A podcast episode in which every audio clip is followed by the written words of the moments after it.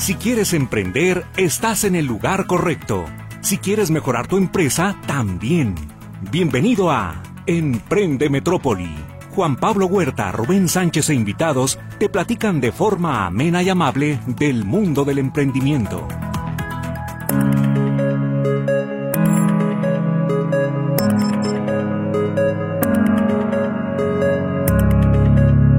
Muy buenas tardes, ¿qué tal? ¿Cómo se encuentra? Espero que como siempre esté disfrutando mucho de este sábado, de este fin de semana. Lo saluda con todo ese gusto su servidor en estos micrófonos, Juan Pablo Huerta. Agradezco mucho al personal de Radio Metrópoli que hace posible esta emisión, a Luis Durán que se encuentra en los controles y a Luz Valvaneda que está atendiendo los teléfonos que usted ya conoce. Los de toda la vida, estos son el 33 38 13 15 15 y el 33 38 13 14 21. Usted también puede establecer comunicación con este programa a través del WhatsApp en el 33 22 23 27 38, vía que también sirve para hacernos llegar mensajes a través de Telegram. El día de hoy tenemos una invitada en cabina a la que agradezco mucho por su eh, disposición en primer lugar y por su participación. Ella se trata de Angeli Santiago, que es la empresaria, la emprendedora del proyecto conocido como Clínica de Fisioterapeuta Caminare. Angeli, ¿qué tal? Muy buenas tardes, muchas gracias por acompañarnos. Hola, ¿qué tal? Buenas tardes, muchísimas gracias por la invitación. Es un honor estar aquí. Mil gracias, mil gracias por tu amabilidad. Eh, como ya lo introduje hasta ahorita y como lo también sabemos acerca del nombre de tu propia empresa, bueno, se trata, lo describe bastante bien, una clínica de fisioterapeuta, pero para las personas que no están familiarizadas con el tema, de qué se trata, eh, qué servicios prestan, básicamente una breve introducción. Ok, pues bueno, en la clínica damos servicio de fisioterapia, como su nombre lo dice, y servicios médicos relacionados, como puede ser este traumatología, médico rehabilitador. Y pues bueno, en sí, ¿qué es la fisioterapia? Nosotros ayudamos, yo lo defino así, ayudamos a quitar el dolor o a mejorar la movilidad eh, solamente dolor como de órganos, ¿no? De ahí en más casi todos los dolores. Puede ser muscular, de ligamento, tendones, músculo, hueso. Correcto. Pero prácticamente esa es nuestra área, eh, quitar dolor y movilidad, mejorar la movilidad. Perfecto. ¿Puedes comentarnos un poco cómo empieza este proyecto? Claro que sí, pues bueno, empezó porque yo estudié fisioterapia, yo soy fisioterapeuta, ahorita ya actualmente no me dedico a eso, ya no veo pacientes, ya lo mío es más bien la gestión de las clínicas, pero empezó porque yo soy fisioterapeuta. Correcto. Así es. Entonces, pues bueno, empezó desde que yo era estudiante. Yo estudié eh, primero como una carrera técnica, con la intención de, después revalidar para la licenciatura. Entonces, cuando terminó la, carrera técnica, ya podía laborar porque ya tenía un, una acreditación. Una cédula. Así, es. Entonces, empiezo a ver pacientes a domicilio por mi cuenta y más adelante, cuando ya había terminado la licenciatura, empecé a, eh, puse mi consultorio y ya pues ahí empezó a crecer el proyecto. Mi visión era no solamente quedarme como autoemplearme, sino también pues meter gente que trabajara para la clínica. Desde luego. Y posteriormente también eh, lo hiciste de tal manera que de ser nada más tu consultorio en particular, ¿qué otros servicios introdujiste? O sea, ¿cómo fue, cómo empezaste a tener este crecimiento? Pues bueno, el, el siguiente que introduje, aparte de la fisioterapia, fue un médico rehabilitador. que son los que trabajan como más de la mano de, con nosotros porque nos ayudan a tener un diagnóstico. Nosotros como fisioterapeutas no podemos diagnosticar porque no somos médicos. De acuerdo. Entonces, pues era importante tener un médico que también nos apoyara en momentos donde nosotros no sabíamos, o bueno, yo no sabía identificar qué era específicamente lo que el paciente tenía. Entonces, fue el, como el segundo servicio que, que agregué. También el de hidroterapia, que un, compañero de la carrera puso su clínica, tiene hidroterapia, entonces me, todavía actualmente me renta las instalaciones y, pues bueno, ahí damos hidroterapia también. Ok, un punto importante y también tiene que ver obviamente con el emprendimiento. ¿Por qué no quedarte eh, con un consultorio? ¿Por qué no pulir, por así decirlo, la eficiencia, la operación de un consultorio y escalarlo hacia una clínica? O sea, implica retos, tiene obviamente la parte eh, financiera, la de coordinar más operaciones, el personal sobre todo, tener más clientes. Em, ¿Por qué hacer este escalamiento? Quizás ya fue algo más personal, porque o yo me ponía a pensar, si, o sea, estaba autoempleada, quizás ganaba como alguien que, que trabaja en una clínica sí. y tenía mucha más libertad en tiempos, eso sí, pero si en algún momento me quería ir de vacaciones, me enfermaba o algo, no ya no iba a poder continuar con ese ingreso porque pues yo era la, la única que, que, lo generaba. Entonces creo que fue algo más como personal, como que quería tener todavía más libertad de poder hacer otras cosas y seguir generando. De acuerdo. Ahora, aquí hay algo bastante interesante. Eh, tu formación es, a fin de cuentas, en la salud. Y aunque sabemos que también en varias carreras de la salud llegan a abordar algunos temas de emprendimiento, de administración, probablemente de administración financiera más básica, tu fuerte no es la gestión en un principio, o sea, tu formación no fue en la gestión. Entonces, ¿cómo afrontaste este reto de eh, ser una profesional en el área de la salud, pero no en la administración, no en la gestión, etcétera. ¿Y qué habilidades tuviste que aprender? ¿Qué criterios tuviste que desarrollar? Ah, ¿Con qué obstáculos te topaste en este camino de convertirte en una profesional de la salud, ahora en una emprendedora y administradora también de tu unidad? Sí, eso es muy gracioso porque efectivamente en cuanto a fisioterapia pues sí lo estudié, pero en cuanto a administración no. Eh, ya estoy a punto de empezar una maestría porque sí quiero como mejorar esa parte, porque sé que algunas cosas me pueden estar fallando, me están fallando. Entonces, pues bueno, me gusta seguir educándome y voy a, estudiar esa parte, pero hasta este momento que todavía no lo hago, uh, pues ha sido todo como muy empírico. A lo que voy sintiendo que es lo correcto, lo que también por ejemplo, mi papá es empresario, entonces me apoyo muchísimo de él, le pregunto cosas, él me apoya mucho. Entonces, mm, pues sí tengo como alguien que me asesora, ¿no? Pero sí ha sido todo un reto esto del emprendimiento. Claro. ¿Cuáles han sido los principales obstáculos? O sea, ¿a qué te has enfrentado? ¿Con qué, eh, por así decirlo, experiencias negativas también has, vivido hasta este momento? Pues hay de todo. Eh, creo que uno de los mayores retos es seguir y, este, creando nuevas, nuevas líneas para encontrar canales. ¿A qué te refieres? Ah, si nos puedes también desarrollar un poquito esta idea. Sí, a lo que me refiero es que si yo pongo la clínica y pongo mi anuncio, solo por ponerlo no es como que van a llegar los pacientes. Entonces, siempre es como que eh, tengo que estar pensando, de hecho, ese es como mi trabajo, estar pensando cómo atraer más clientes, ¿no? Ok. Siento que ese es el principal reto, el que es como día a día, cómo estar pensando cómo hacer para que la gente nos conozca, para seguir creciendo. Y pues bueno, hay de todo un poquito. Eh, por ejemplo, actualmente que ya hay ya cuento con empleados, pues bueno, también los empleados es todo un reto. El ir formalizando la empresa ha sido todo un reto. Este, también con los clientes, eh, hay, hay clientes de todo, entonces es ir también como haciendo todo un poco más mm, profesional tal vez más pero como en lo legal o sea como todo lo legal si es como que tenemos que ir mejorando todo ha sido como un reto. Claro.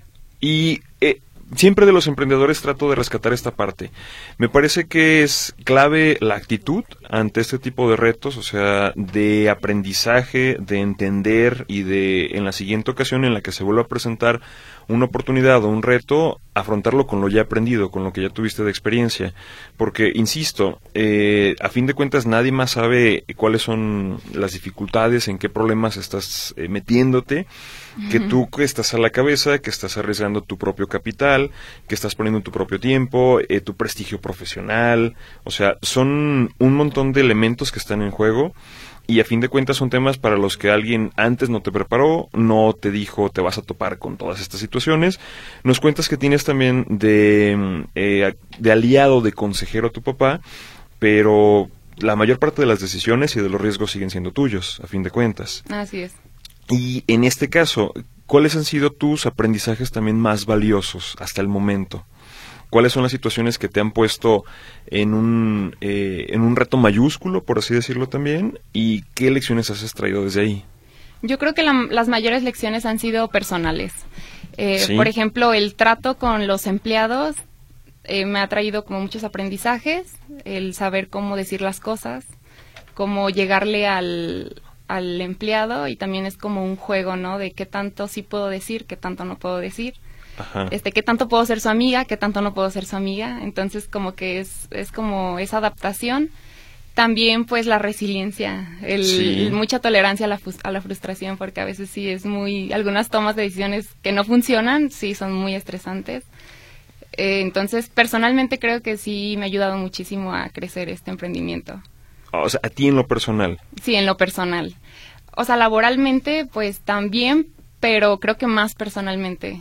Ok, y hasta ahorita, ¿qué dirías que es que ha sido más importante para ti? Este crecimiento personal, o sea, lo que has aprendido, las habilidades que has desarrollado, o lo que hasta el momento el proyecto por sí mismo ha crecido. ¿Cuál Eh, ponderarías que es más importante o que ha sido más relevante para ti hasta ahorita? Mi crecimiento personal o el de la clínica. Así es. Bueno, es que van juntos porque claro que todo esto lo hago por crecimiento también de la clínica, Sí. que es pues mi proyecto, pero a la vez tengo cre- que crecer yo porque si no crezco yo tampoco crece la clínica. Claro. Yo soy como muy de la idea que el, e- el proyecto, el negocio o la empresa es de acuerdo al líder, ¿no? Entonces, si yo no crezco en algunos eh, ámbitos personales, tampoco mi clínica lo va a hacer. Desde luego. Entonces, creo que van como muy de la mano, pero pues al final de cuentas sí es por la clínica. Ok. Si no, pues a lo mejor hubiera estudiado otra cosa y me meto a terapia. Sí, a tiempo completo. sí, todo el tiempo, ¿no? Ok, entiendo, perfecto. Bueno, es casi momento, bueno ya, es momento, mejor dicho, de hacer nuestra primera pausa. El día de hoy estamos platicando con Angeli Santiago de la Clínica de Fisioterapeuta Caminare. Si usted es profesional de la salud o tiene también algún otro tipo de formación técnica o profesional y en algún momento se ha planteado también el reto de hacer de su profesión o de su carrera técnica un emprendimiento, creo que este es el momento adecuado para hacer llegar las preguntas porque tenemos una joven empresaria que justamente es lo que está haciendo.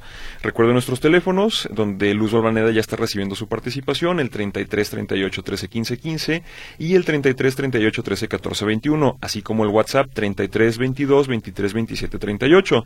Con su participación, sus opiniones y sus preguntas, estaría participando también por la cortesía que rifaremos al final del programa del kilo de camarones. Así es que comuníquese con nosotros, vamos a nuestra primera pausa y no tardamos.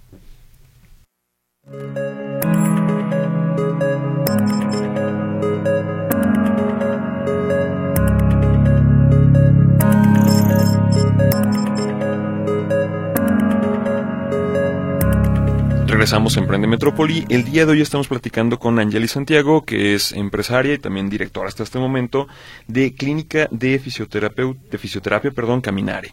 Y ah, antes de empezar nuevamente con este bloque, eh, platicábamos que ya estás a punto de abrir una tercera unidad. O sea, Así es. no ha sido nada más el reto de mantener o de abrir o de impulsar una primera unidad, sino ya estás por la tercera. Y Sí. bueno, esto es algo de considerarse porque si administrar un solo negocio es todo un reto, ya al momento de que empiezas a dispersar tu atención en tres unidades, aunque básicamente sean de un mismo servicio, pero con diferentes ubicaciones, horarios, personal, servicios, etcétera, se vuelve otro reto más. Entonces, eh, cuéntanos en primer lugar qué tuviste que hacer para poder dejar caminando, por así decirlo también, la primera de estas unidades antes de decidirte a una segunda y en este momento ya una tercera.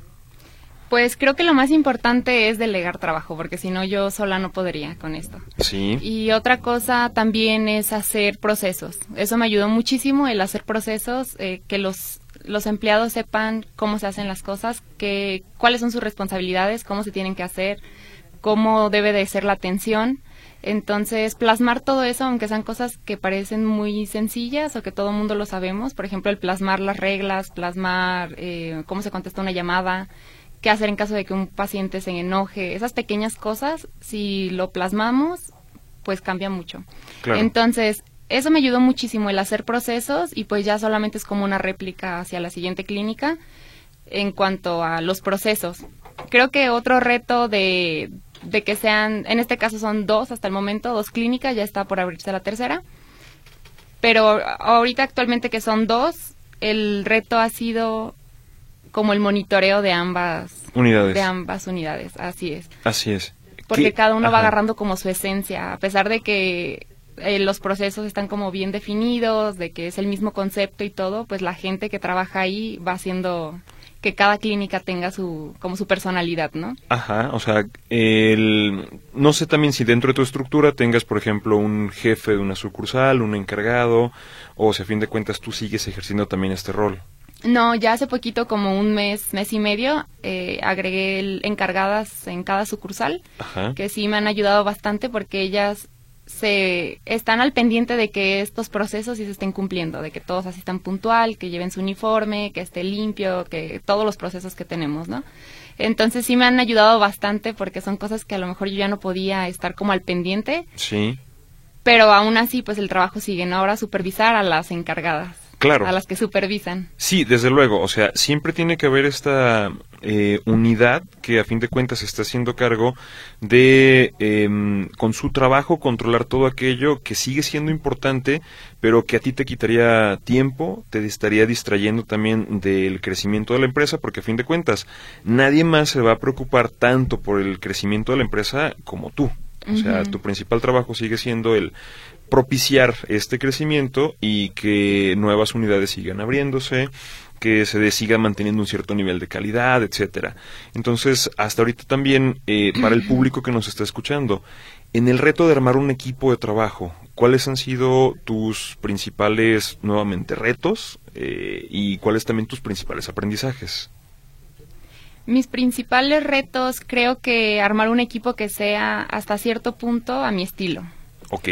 Eh, porque como te comentaba, yo sí creo que como es el, el jefe van a ser los de abajo, ¿no? Sí. Entonces, o, o lo que permites, pues es lo que, lo que va a pasar, ¿no? Ajá. Entonces, pues ese, como tratar de encontrar un equipo que se adapte a mí y irlos como moldeando, ¿no? Como enseñando cómo se trabaja en la clínica. Sí. Claro, eh, pertenece su, su esencia de cada uno, pero pues sí como irles diciendo cómo se hacen las cosas, cómo nos gusta que se hagan las cosas. Claro, ahora, le veo también un riesgo a este estilo de formar también otras personas. No lo cuestiono, sino simplemente algo que me llama la atención. Eh, supuestamente también nosotros, no soy psicólogo, pero tenemos áreas grises en donde no alcanzamos a percibir también o ciertos errores o sobre todo eh, pifias o algún otro punto de nuestra propia personalidad y que los terceros son los que tienen que encargarse de decirnos, oye, estás haciendo esto mal, deberías de observar esto, ¿por qué no modificas también esta otra conducta o etcétera? Y en tu caso, eh, nos dices que tu principal reto ha sido pues moldear o trabajar un poquito tu equipo a que corresponda a tu estilo. ¿Cómo te das cuenta también de estas otras áreas en donde a fin de cuentas eh, podrías también estar cometiendo un error? Y si tu equipo también está más o menos eh, moldeándose a tu estilo, a tu percepción, etcétera, tal vez tampoco lo notarían. ¿Has tenido retroalimentación también por parte de ellos? ¿Un consejero aparte que también te lo mencione? ¿O qué has hecho también para trabajar estas áreas grises, por así decirlo? Sí, eso puede ser complicado porque quizás al estar arriba de un equipo, quizás no te lo van a decir, ¿no? O sea, ¿quién, ¿quién, va a juzgar al de hasta arriba, no? Si al final es su proyecto. Pero sí trato de no como cerrarme a que solo mis ideas son las correctas. Eh, aunque creo que a veces sí es como importante decir, no, o sea, así lo quiero y así lo voy a hacer, ¿no? Ajá. Pero no, sí trato de estarme retroalimentando y lo hago en todos los, eh, como a todo, con todas las personas, ¿no? Por ejemplo, hacemos una junta mensual en, por equipo, o sea, por clínica, por unidad. Ok. Y, y siempre les pregunto al final, si fuera si tú, fue, si tú estuvieras en mi lugar, ¿qué cambiarías? Ok. ¿O qué crees que le hace falta a la clínica? ¿Qué crees que el, paciente... o sea, si podemos mejorar para que el paciente tenga una mejor experiencia con nosotros. Y al principio creo que era complicado, o sea, como que no se animaban. Ajá. Eh, hay alguno que de repente ya es el valiente y empieza. Y también la respuesta de cómo contesto yo creo que es importante, ¿no? Porque a lo mejor si me, me dijeran algo y yo como que lo cuestiono, pues ya nadie me va a volver a decir nada, ¿no? Sí. Entonces, no, si lo ponía en práctica, trataba de entender también el punto de vista desde, desde su eh, posición como fisioterapeuta o como recepcionista o también de paciente. Sí y creo que también ellos son los que nos nutren mucho porque ellos están al final más en contacto con el paciente. Claro. Entonces, pues sí, sí siempre tomo esas ideas que me dan, incluso como de cosas que hacen falta en las instalaciones o algo así, y pues también lo hago. No es como que, ah, sí, chido, gracias por, por, decírmelo y no lo pongo en práctica. No, o sea, sí trato de, de siempre ponerlo en práctica, de hacerlo, a menos de que yo vea que es algo que o va a generar mucho gasto o pues no, no va a traer ningún beneficio. Claro pero la mayoría de las veces son cosas muy pequeñas las que comentan, ¿no? O sea, pequeñas en el sentido de que no es un gasto, pero sí generan un cambio, pues. Correcto. Entonces así sí lo, lo pongo en práctica y creo que eso también hace que ellos tengan como la apertura de venir a comentarme cuando algo creen que no está funcionando. Claro.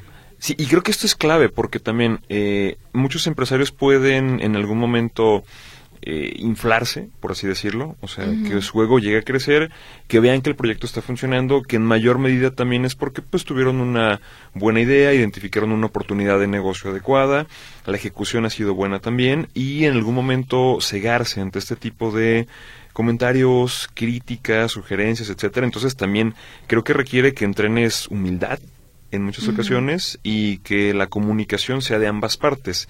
Entiendo muy bien lo que decías de que mm, en muchas ocasiones das una directriz y es esto es lo que se tiene que hacer, pero la importancia también de poder escuchar al resto del personal y tomar en cuenta sus, sus sugerencias, sus opiniones, sobre todo como dices, los que están en primera línea con el cliente, eh, reconociendo carencias que por tu misma posición no es el trabajo que tienes que hacer, pero sí que tienes que escuchar. Sí, también eh, pongo mucha atención en, en siempre, lo más importante para mí siempre es estar mejorando. Y pues también creo que el que nos puede dar la mejor opinión es el cliente. Claro. Que también son los que pues reciben el servicio directamente. Entonces, siempre les pido que al inicio de la sesión, de la primera sesión, les hagan una encuesta en, a la mitad del, de la rehabilitación. Ajá. O sea, del, ajá, como de su tratamiento, no exactamente de la sesión, sino del tratamiento, y al finalizar el tratamiento. Ok. No siempre lo hace la gente, no le gusta mucho a la gente contestar estas cosas, háganlo. Porque nos sí, al consumidor o al cliente es muy importante que sí contestemos estas cosas porque nos retroalimentan muchísimo a seguir creciendo. Sí. Y también trabajamos con médicos, entonces yo los visito eventualmente y siempre les pregunto, doctor, ¿cómo le fue con sus pacientes? ¿Cómo los vio?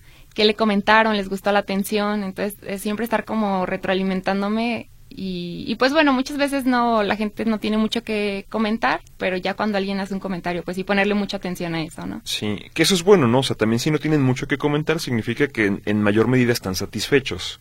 Sí, así es. O sea, también es observado que si el público no tiene mucho de qué quejarse, entonces, pues estoy recibiendo un servicio que costo-beneficio, digo que es una buena relación, es una buena calidad, y por lo tanto no hago ya eh, ningún comentario extra.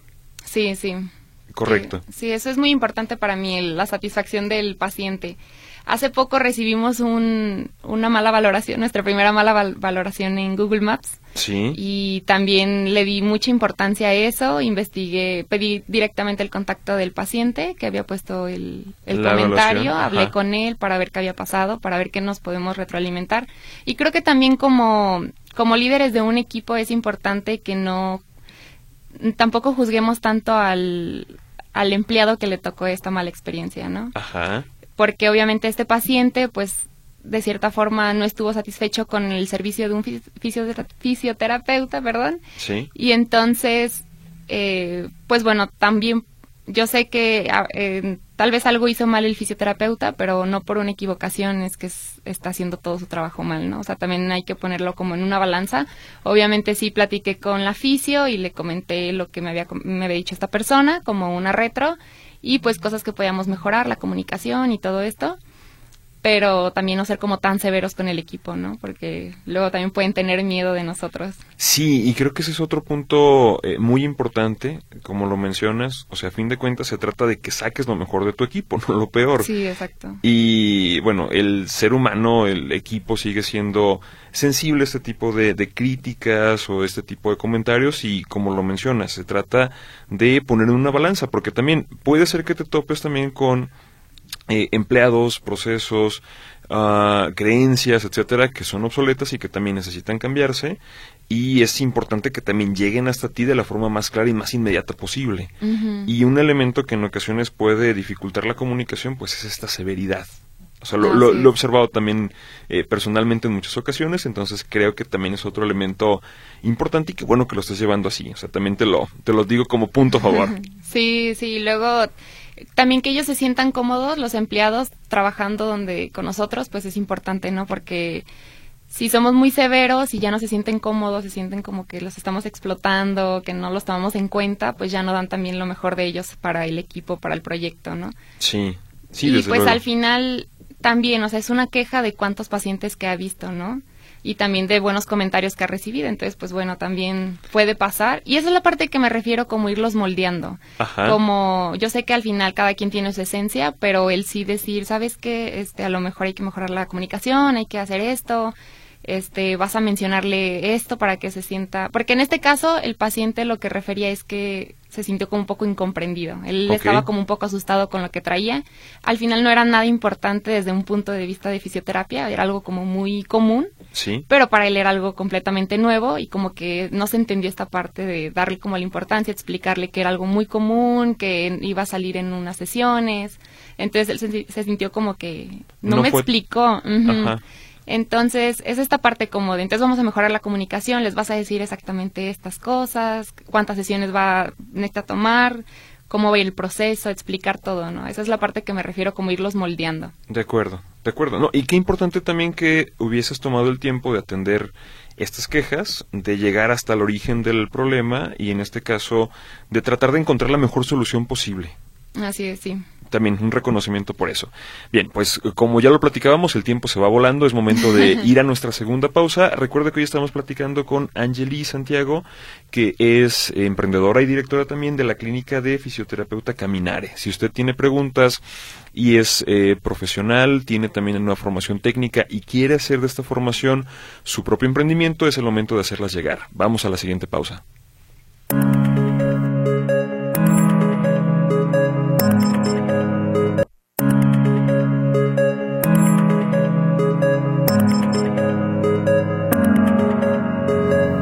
Regresamos a Emprende Metrópoli y empezamos a dar acuse de su participación. Eh, Alberto Gutiérrez González, a la invitada, ¿cuál es su meta a corto plazo? Mi meta a corto plazo pues es la apertura de esta tercera sucursal, que pues bueno, es un gran proyecto. Yo creo que eso está consumiendo o va a consumir gran parte de mi tiempo, porque también no solamente va a ser una clínica, también ya lo vamos a manejar como un, un espacio más eh, deportivo, donde vamos a tener una, un gimnasio, la alberca. Entonces ya es como una variante de, también de nuestros de nuestra empresa, ¿no? Donde también ya es algo más para que la gente siga activa. Ok, de acuerdo. Y también Arturo Alonso, ¿qué le diría la invitada a los jóvenes que piensan que la única oportunidad de superarse y de trabajo es emigrar al norte del país? No, al norte del país, sí, Estados Unidos. Eh, pues bueno, creo que esta pregunta tiene algo de fondo, que es el hecho de seguir pensando que tenemos que trabajar para alguien, como ser empleados y no pensar que hay otras otras mm, formas de trabajar, ¿no? Que es autoemplearnos, que también es una muy buena forma de, de adquirir ingresos, o también pues abrir tu propio negocio. Y creo que también el irte a Estados Unidos pues es igual seguir pensando en voy a ir para allá para trabajar para alguien, ¿no? Sí. Entonces, creo que aquí en nuestro país nos hace falta esta parte de, de creer en nuestros proyectos, de crear nuestros proyectos y pues ponerlos a trabajar, ¿no? Claro, desde luego. Y también es parte de la intención de este programa. Eh, también sigo dando acuse a su participación. Celia Montaño López, siempre los escucho. Excelente programa. Yo no soy empresaria y quise hacerlo cuando perdí mi trabajo, pero no estaba bien orientada. Pues cuéntenos, Celia, también qué ha hecho o si se sigue manteniendo en esta intención. Norma Leticia Ramos Díaz, también saludos. Lo mismo Alejandro Gutiérrez Carrillo. Aprendemos muchas cosas en su programa. Muy amable, muchas gracias. Antonio Rodríguez de La Paz, saludos, felicidades por el programa. Y Javier Ochoa Rubias, muy interesante el programa. Gracias a todos. También doy acuse de la participación eh, que nos lleva por que nos llega, perdón, por medio de el WhatsApp. Empezamos con Alfredo Arrazola González, nos dice que eh, nos envía también saludos y felicitación también a la invitada por tratar el tema de hoy y también entra a la cortesía. Claro que sí, muchas gracias. Claudia García, los felicito por su excelente programa. Les quiero comentar que el podcast de la semana antepasada donde estuvieron la señora Irma y Ricardo no está subido. Les encargo por favor que gestionen el que aparezca para volver a escucharlo y ponerme en contacto con ellos. Gracias. Ok, señora Claudia, también eh, revisamos para poder rescatar ese podcast. Y de todas formas, al final del programa le paso yo también los datos de la señora Irma. La fisioterapia es importante para la recuperación. Gracias por compartir la experiencia. Anótenme también en la rifa. Regina Ochoa Adonaegui. Muchas gracias también por comunicarse. Muy buenos días. Felicidades a todo el equipo que hace posible este gran programa de radio en donde aprendemos mucho. Participo en la cortesía y reciben un saludo de su así de Escucha, aunque casi no escribo, Rosalba Morán Lepe. Muy amable también. Muchas gracias. Buenas tardes, Rubén y Juan Pablo. Por cierto, no hemos saludado a Rubén, que también está de viaje de negocios. Felicidades a la joven empresaria entrevistada. Como siempre, de mucho interés programa. Les deseo feliz fin de semana por parte de David Ochoa Méndez, muy amable también. Roberto Coronado, buenas tardes. El conductor habla por teoría o por hechos. Gracias. Eh, pues don Roberto, si me menciona acerca de, qué de, de lo que he mencionado, también para poder atender a su pregunta. Buenas tardes. ¿Quién asiste más, gente mayor o joven, hombres o mujeres? Y es una pregunta de Jaime Luna Martínez. Participó también por el obsequio. ¿Tienen también algún tipo de métrica en este sentido? Tal cual de la edad, no. Eh, pero sí, sí acuden más jóvenes. Creo que es también una carrera muy joven que apenas va dándose a conocer.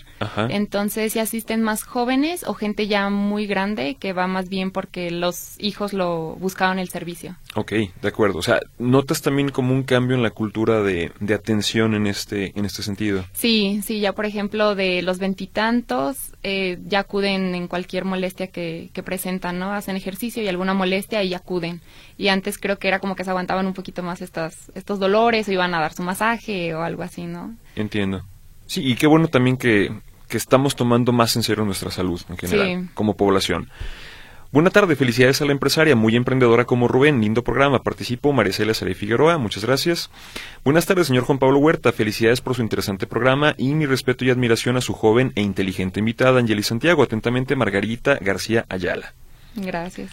Buenas tardes, saludos a la invitada y a todos participo. María Blasa Valadez Huizar, son empresarios jovencitos, hasta hacen que parezca fácil.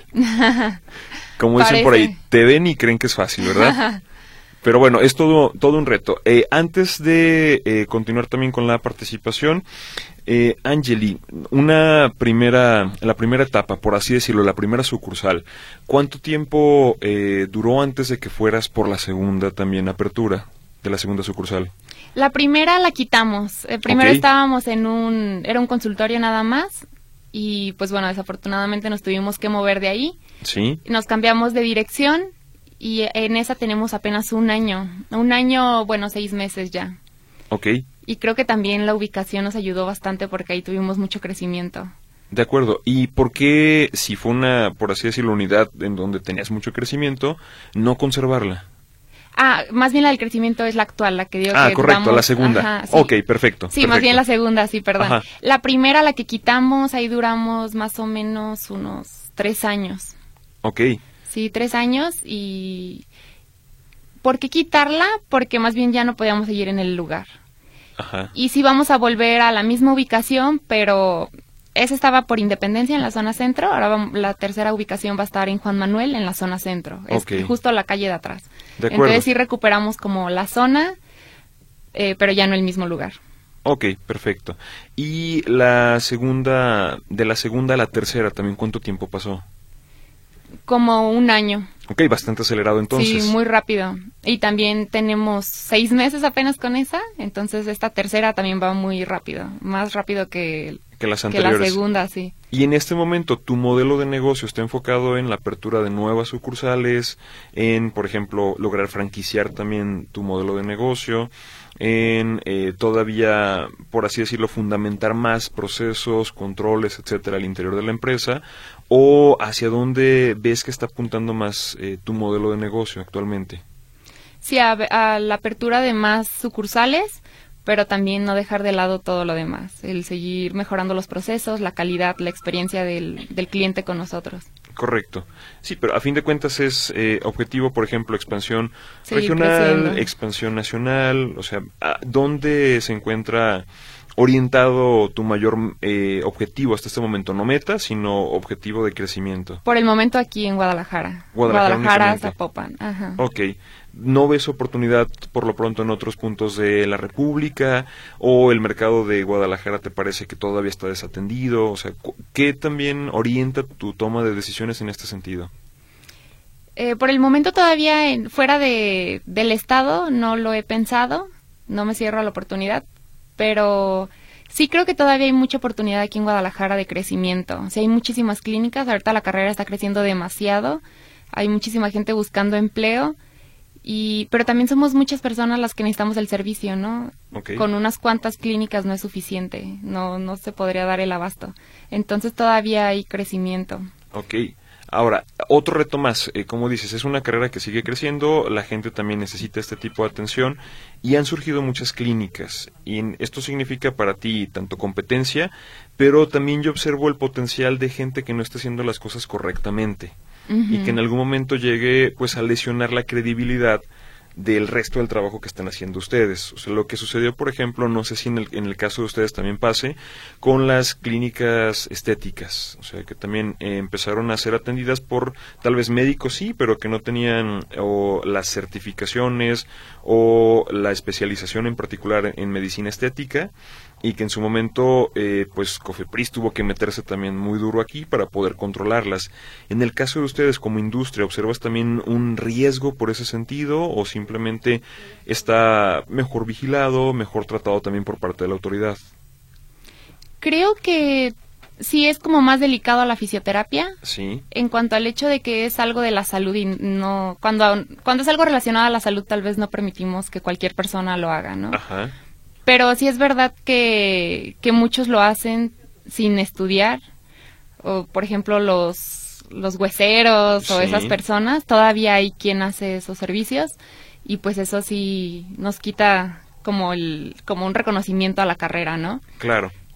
Pero también en cuanto a la competencia, yo creo que la competencia es muy buena porque también da a conocer la carrera, ¿no? Por ejemplo, acá en la, en la clínica muchísimos son de fuera, del, de Jalisco, o sea, son de otros estados. Los estudiantes. no, los fisioterapeutas. Los fisioterapeutas Y vienen acá a trabajar porque en sus estados todavía es algo que no se usa o, todavía sigue los, los hueseros y todas esas personas siguen teniendo más valor que un fisioterapeuta y tienen que como bajar muchísimo el costo de su servicio. Entonces, creo que sí es importante la competencia porque va abriendo, para empezar hacia el cliente, eh, abrimos cómo, cómo explicarlo. O sea, que el cliente sabe de qué trata la carrera.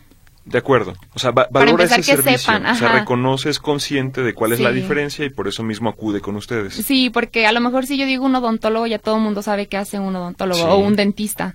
Pero muchas veces cuando digo soy fisioterapeuta, muchos me preguntan, ¿y qué es eso? Claro. ¿Qué hacen? Entonces creo que también la competencia hace que la gente sepa qué hacemos y cuando lo necesitan pues saber a quién acudir, ¿no? Correcto. Eso es algo muy bueno que veo de la competencia y también el ir abriéndonos en pues en espacio, ¿no? Hacia otros estados o aquí mismo en Guadalajara. Eh, por ejemplo, fisioterapia hay muchísimo aquí, justamente en esta zona, eh, como más hacia el sur. se encuentra la estación. Ajá, donde se encuentra la estación. Como más hacia el sur, y pero yo estoy más hacia el norte. Para allá casi no, no hay como grandes clínicas. Ok. Entonces también como ir abriendo el, como la visión hacia otras áreas de, Guadalajara, ¿no? De acuerdo. Y como dices, te has encontrado con menos resistencia de parte de la población para que adopte tus servicios en lugar de los que eran tradicionales de los hueseros. Así es, sí. Perfecto. Bueno, entonces eh, es algo que básicamente no no es preocupante en este momento eh, si es una amenaza menor, por así decirlo. ¿La competencia? Esta competencia, pero sobre todo la mala competencia, o sea, la que puede desprestigiar a la industria en general. Pues no, no lo veo así. Relevante. Sí, no, muy relevante, no. De acuerdo, muy bien. Eh, bueno, voy a terminar ahorita con poquita participación antes de irnos nuevamente a la pausa. Eh, también nos dice eh, María Alexa Danae Íñiguez, quiero participar y también hacer una pregunta. Un niño con autismo que no acepta mucho contacto físico, ¿qué tipo de terapia puede hacerle? Muy técnica. ¿Quieres responder ahorita o nos esperamos después de la pausa? Puedo contestar de una vez. Pues bueno, creo que a lo mejor eso es más de un médico que tendría que valorarlo. Si el contacto físico es por una alteración en la sensibilidad, si es el caso de que sea como una alteración en la sensibilidad, porque a veces, eh, pues como lo dice la palabra, tienen más sensibilidad que, que una persona que no cuenta con esa condición. Entonces, en ese caso sí se trabaja con fisioterapia, como texturas, el que vaya aceptando ciertos, sí, cierto eh, textura pero si es algo más relacionado a psicología o así, pues ya no entra en nuestra área. Entiendo, perfecto. Bueno, entonces ahora sí es momento de hacer nuestra siguiente pausa. Eh, recuerde que estamos platicando hoy con Angeli Santiago, que es una joven empresaria, directora de la clínica de fisioterapia Caminare. Vamos a la pausa.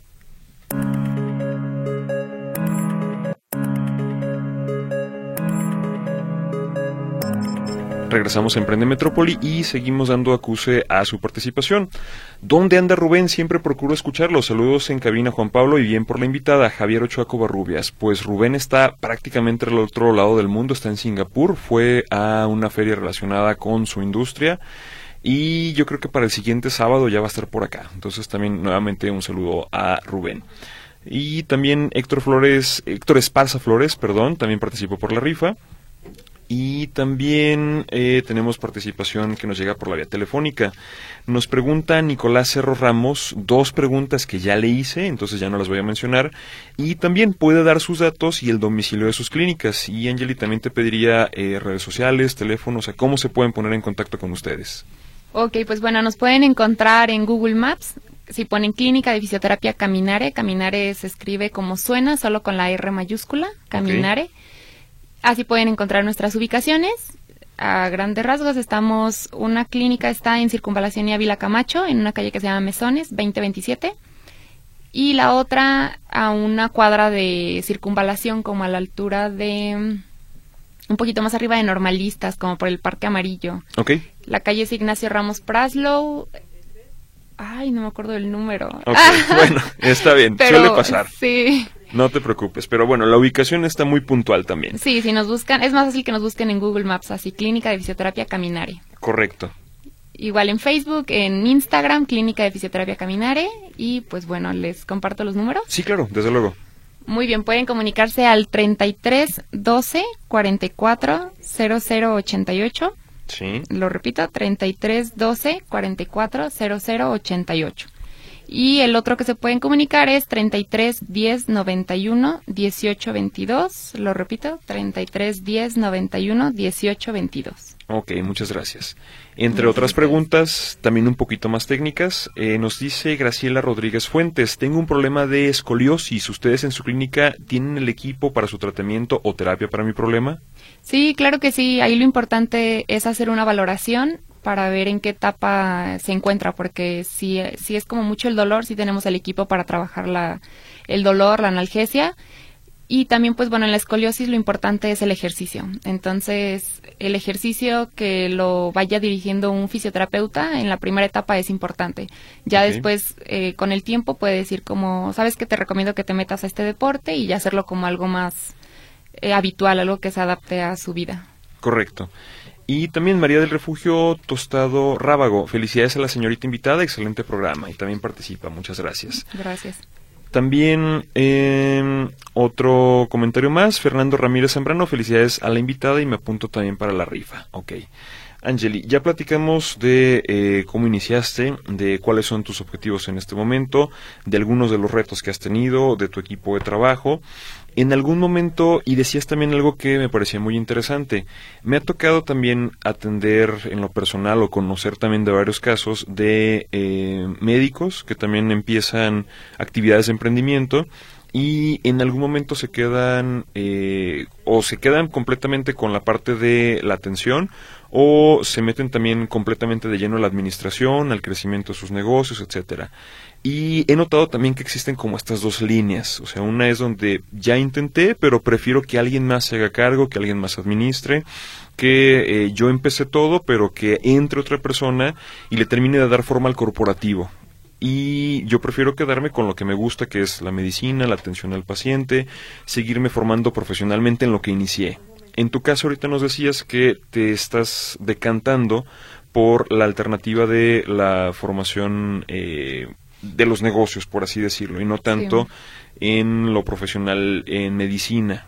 Eh, en un futuro te sigues viendo así, como la directora administrativa y no tanto médica de estas unidades. Sí, completamente. Ya me gustó más esta área de la administración. Ajá. Eh, yo de broma digo que me equivoqué de carrera. Claro que no me equivoqué porque al final una cosa lleva a la otra, ¿no? Y si era una carrera que, que me gustaba mucho, pero le encontré como más pasión a, la administración. Creo que es algo que se me da más naturalmente, la organización, el pues y toda la estructura. Entonces ahorita estoy muy muy feliz con lo que hago y pues bueno, a ver más adelante que si sigues por este así es si sigues por este camino no. Y en ese sentido también eh, qué le recomendarías a las personas porque también es algo que he estado mencionando antes de los cortes que si son también profesionales de la salud, eh, ¿cuál es el camino que tú eh, más o menos has seguido, las recomendaciones que tienes, para que también si son eh, médicos con alguna especialidad y quieren también tener su propio emprendimiento, ¿qué es lo primero que deberían de hacer? ¿Qué recomendaciones deberían de atender? ¿Qué consejos deberían de tomar? Si quieren empezar como a administrar. Así es, o sea, hacer, eh, a tomar las riendas de su propio emprendimiento, o sea, de decir, bueno, yo ya no voy a estar en una institución de salud eh, pública, por ejemplo, yo tengo, no sé, soy un médico eh, neurocirujano, y a fin de cuentas quiero un emprendimiento que tenga que ver con, con esto. Bueno, a lo mejor no neurocirujano, pero alguna de tantas especialidades. Ok, pues bueno, creo que aquí hay de dos. Si lo que queremos es como autoemplearnos o ya Em- ampliar el, equipo, ¿no?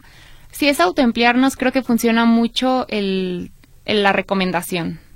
Tal vez no hacer mucha, no es necesario tanta publicidad ni tanto de esto, porque al final la recomendación tal vez nos da los suficientes pacientes o clientes, ¿no? Sí. Entonces, pues bueno, nunca dejar de lado la atención al cliente, que es lo más importante. Y más aquí en Guadalajara que hay mucha competencia, entonces tenemos que destacar en algo y pues tiene que ser la atención, ¿no? Que sea un buen servicio, buena atención o buscar algo que destaque nuestro servicio de los demás. Que sea diferente de lo que estás haciendo tú respecto a la competencia. Así es. Así es, eso sería como en cuanto a autoemplearse y ya si quieren como ir agregando a alguien más al equipo, si no les late tanto la administración, sí busquen a alguien que lo haga porque sí creo que es lo, lo más importante, lo que le da estructura al negocio. Ajá.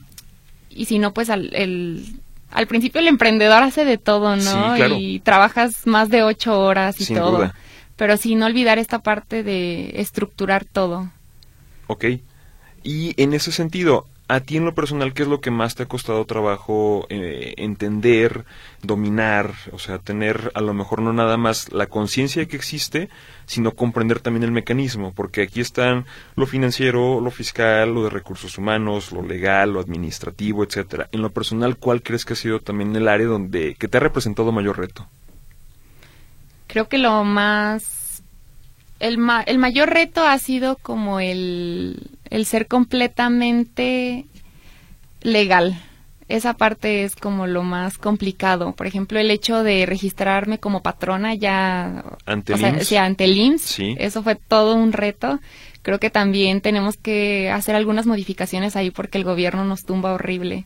Queremos hacer las cosas bien, pero parece como que no sé, o sea, estamos emprendiendo, estamos empezando, queremos hacer las cosas bien. Sí. Y lo que nos pide que paguemos es demasiado, entonces nos tumbaría el negocio y yo creo que por eso hay muchísimo negocio informal. Entonces, esta parte sería importante que se que el gobierno lo checara, ¿no? Que también apoyara al emprendedor porque pues no porque abrimos una clínica ya tienes los mismos recursos o la sí, que una fábrica o algo así, ¿no? Que a lo mejor está generando demasiado. Sin duda, sin duda. Sí, y ese punto también es eh, una cancha más pareja y también una actitud más benevolente por parte del gobierno para quien va empezando. Sí. O sea, se trata de promoverlo, no de ponerle un freno y parece que en muchas ocasiones es todo lo contrario a lo que sucede. Así es. Correcto. Bien, bueno, todavía hay tiempo para eh, pasar más de su participación. María de Jesús Castro González también puede dar sus datos y nos puedes ayudar a repetir uno de los teléfonos y una de las ubicaciones. Claro que sí, nos pueden encontrar más fácil en Google Maps como Clínica de Fisioterapia Caminare y nos ubicamos en Mesones 2027, Colonia Jardines del Country. Pueden comunicarse al 3312 440088. Lo repito, 3312 440088. Perfecto. Silvia López Gómez, también excelente la participación de la invitada. Felicidades. Gracias. Eh, Matías Ocholda, Ochoa, perdón, eh, Adonaegui o Adonaegi, creo que es eh, ajá, la, pronunciación correcta. Una disculpa. Felicidades al programa y a la invitada. Carmen Mejía Pérez, también felicidades por su programa. Y lo mismo, eh, Jesús Íñiguez Mejía también, eh, felicitaciones y está participando. Muchas gracias. Sí, bueno, ha sido una participación también eh, surtida a la que todos les estamos agradecidos. Y también otro, este, entre otras cosas que se nos quedan por aquí pendientes. Como decías, has eh, también fortalecido tu equipo metiendo otras personas que ah, las estás amoldando, pero también qué características buscas en estas personas sobre todo. O sea, cuáles son estos elementos clave para poder incorporarlos, porque creo que ahí es donde está el mayor reto. Traer una persona que no conoces y que le vas a dar una enorme responsabilidad. Sí. Pues bueno, en cuanto a encargadas dices tú o cualquier puesto. Eh, encargados, fisioterapeutas, médicos, etcétera. O sea, ¿cuáles serían tus elementos clave? Eh, sé, que cada quien debe tener sus habilidades, sus capacidades dependiendo de su puesto, pero también en lo personal, ¿qué observas? ¿Qué tratas de encontrar también en ellos? Sí, hablando solamente de lo personal, creo que lo más importante para mí es que se presten al diálogo. Ok. Porque, pues bueno, como en cualquier trabajo hay situaciones en las que tal vez no va a ser grato para los dos, entonces pues que se presten al diálogo, que sí podamos llegar fácil a una solución y que no sea gente como conflictiva. Ok. Eso creo que sería lo principal para mí y, y pues bueno, también eso que se presten al diálogo hace un buen ambiente laboral. Sin duda. De acuerdo, sí, lo, lo, entiendo y creo que es algo también preponderante. Angeli, antes de que terminemos, por favor, ayúdame eh, a seleccionar una de las papeletas para ver también quién se lleva oh, para el sorteo. la cortesía, así es. A ver a quién le doy la suerte. Perfecto, muchas gracias. Se trata de Javier Ochoa Covarrubias. Por favor, preséntese en la sucursal de Río Pescadería del Fresno en 1939, Colonia del Fresno. Esto fue Emprende Metrópoli. Agradezco mucho a Angeli Santiago por su participación. Muchas gracias por la invitación. Gracias a ti.